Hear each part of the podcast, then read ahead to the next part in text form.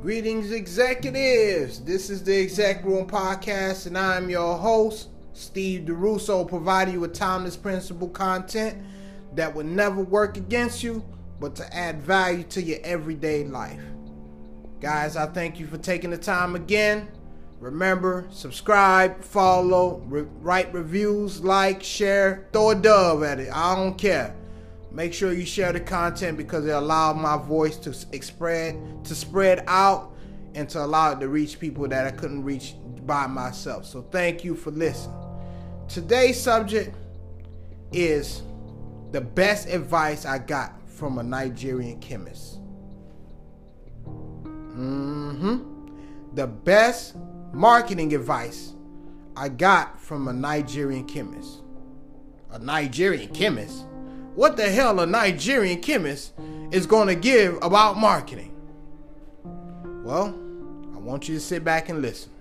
And I'm going to tell you something that was a true story that happened to me. Well, uh, this Nigerian chemist was a very smooth guy. Actually, he was my client for years until we actually, it was years later that we actually started to work together and started to make uh, uh, one of our top selling products. Well, we got several products which is the main ingredient, which is dragon's blood. It's a tree in South America that actually bleeds, but that's a whole nother conversation itself. But um, you know, it's amazing how we branded this and came together, and wow, it's it's it's it's it's, it's reaching new heights, just like this podcast. But one day I was at the lab, and we were sitting down. And we were just having conversations, talking about products. He was talking about he's one of the top chemists in the Midwest, so a lot of the products that you see in Walgreens, they came through his lab, you know. Um, and one day he had explained something to me, you know, and, and what was funny was, you know, learning from a chemistry world, their brains is a little bit different. They don't, they, there's certain things that don't exist in their world. But he gave an example. He said, Steve, he showed me a bottle. He said, Steve, I made this bottle, gave it to this one company with the ingredients and everything, and they sold it for 130 bucks. The same bottle I sold to another company or made it for another company, and they sold it for 36 bucks. So it's almost a hundred dollar difference. And he looked at me, he says, Well, what was the difference? Because the product was the same, the ingredients were the same, everything was the same. So he looks me in the eye and says, Steve, what was the difference? It was almost like a like one of those high school English questions with the underline with the question mark on there. But instead of, you know, me waiting to give him a response, he was gonna give the response, but he just kind of paused for a second. And he said, Steve, you know what was the difference? I said, uh, you know, I just naturally said, nah. He said, bullshit. That's what he said exactly. It's bullshit. I said, whoa, bullshit. He's like, yes, yeah, Steve. He said, sometimes you gotta sell a little bit of bullshit. But you know, when that came out, my brain just kind of didn't understand what he meant by that. You know, it was, and then I got it. One thing I understood about that chemist brain is that everything has a category. You know, certain ingredients is written out here, certain ingredients here is written out there. But he had to write in his brain what was the ingredient that allowed that to sell for a hundred dollars more. Now, instead of taking bullshit, carry over the B and say branding.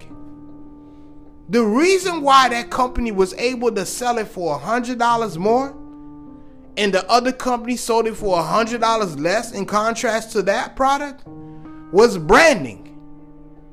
Now you're coming into my world in sales. But in the chemistry world, there's no such thing as branding. He can't write branding on the on the on the description of, of the ingredients. And he can't write it anywhere, but he had it compartmentalized in his brain. Bullshit. But it, it made it it made a lot of sense. And I felt like it was the best advice because it changed me. You know, it's like I don't know if you guys ever saw the movie Kung Fu Panda, right? And if you, if you saw it, you know, kind of going to your memory banks, but Kung Fu Panda, it was all about looking into this dragon scroll and and when he sees the, the this this scroll and he opens it up, it's supposed to unlock this mastery, kung fu master, whatever. And he gets in this journey where he finally get this this mysterious thing, and he opens it up, and nothing is in it, nothing. And he was down and out, sad. He went back home his dad saw him, or his adopted dad hugged him. Hey, I'm happy to see you. Good to see you. And he went back to his normal life. And he was walking with his dad. And somehow in his brain, he just asked him, like, yo, dad, yo, what, what was so uh, special about these noodles? What was so special about them? Because you always say the special noodles. And his dad chuckled. and said, Son, there was no special ingredients to the noodles. You just had to believe it was special. Something light bulb just raised up in his brain. I mean, something in his veins, everything just lit up. And he got it. Then he pulled up that scroll and he looked again, but he changed the angle. And as he changed the angle, the reflection of his face was on it. He said, That's it. The secret ingredient, the secret to branding is a belief. Is is is is you believe. You know, and, and one of the things I did, you know, for myself was I sold that whole executive barber brand. I sold it. And people ate it and people believed it. People took ownership of it. People bragged about it. And what made me adapt to the executive barber brand, I'm giving a little bit of history, was I never liked the word master barber because it was too loose of a term. Everybody was talking about they was master or something. How was you a master or something? You can't even sanitize your clippers. You don't even got all the equipment. You can't make it on time. You cannot even listen to instructions. What are you a master of? I don't get it. So I'm not to associate myself as being a master. Plus, Mastery is like an infinite term. Like, can you actually master something that's constantly evolving? That's a whole nother conversation itself. But what I did know is that you may not know what an executive barber is, but you know what executive qualities are not. Even if you ain't a specialty, you're like, oh, I don't know, I don't know this executive. I'm not a specialty executive, but this ain't it. So I was able to run with it. The same with the Dragon's Blood. I sold the story. Sold 3,200 of it. Sold thousands of them. And keep selling out.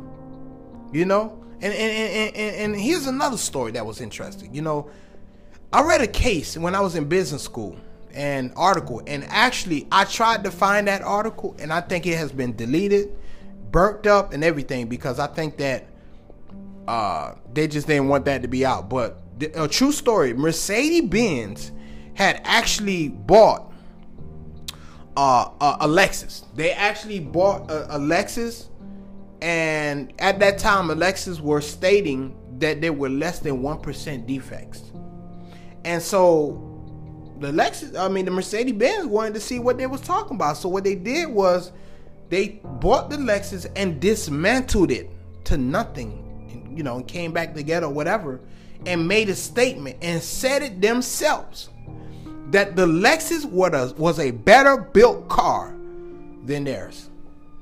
Came from the Lexus themselves. I mean, from the um, Mercedes Benz themselves. You know, and I would get into, you know, a little bit of friendly debates with people and I say, hey, you know, the Lexus actually is a better built car. No, it's not. Mercedes is. You know? And they would believe it. But just like the Nigerian chemist said, you gotta sell a little bit of bullshit. Alright, guys, I'm out of here. This is the Exec Room Podcast, and this is your boy, Steve DeRusso. Remember to follow, like, share, subscribe, whatever you do, keep sharing the content. And remember, be the first, be the best, or be the only. We out of here.